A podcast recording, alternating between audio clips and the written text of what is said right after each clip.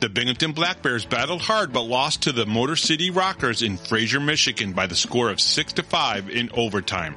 The Black Bears were down 2 0 in the first when Austin Thompson scored at the 1913 mark of the first period to cut the Rockers lead in half going into the first intermission. Then the Black Bears roared back with three straight goals from Tyler Gjurich, Mac Lewis, and Tyson Kirkby, who scored on the power play to make it 4-2 Binghamton. The Rockers then scored the next two goals to make it a 4-4 game, tied again.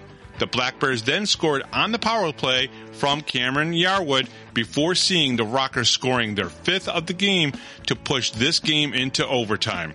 However, it was not the Black Bears night as Jamison Milan scored the OT winner for the Rockers. Taylor Joseph was in net for the Black Bears and stopped 29 of 35 shots in the loss. The two teams will meet up again in the same place at 6 p.m. to finish the season series. Here are my quick thoughts on this game. Neither team could control the game for a considerable amount of time. Both goaltenders dealt with a lot of rebounds in front of their net that they could not control, leading to a lot of scoring opportunities. Gino D'Angelo almost scored in the second period, but that goal was waved off. Tyler Gjurich had his third straight game with a goal.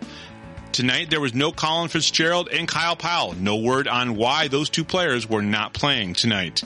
New D-man Dan Weber was good on the power play, running it from the top. Five different players scored for the Black Bears tonight. Austin Thompson, Tyler Gjurich, Mac Lewis, and Cameron Yarwood, with Kirkby and Yarwood's goals coming on the power play. Austin Thompson has now scored in his last three games and six out of the last eight games. This win for the Rockers puts the season series at one win for the Black Bears and two OT wins for the Rockers. Again, the two teams will meet up tomorrow in Fraser with a 6 p.m. puck drop. This has been a Power Play Post Show game recap. Thanks for listening. We'll talk to you next time.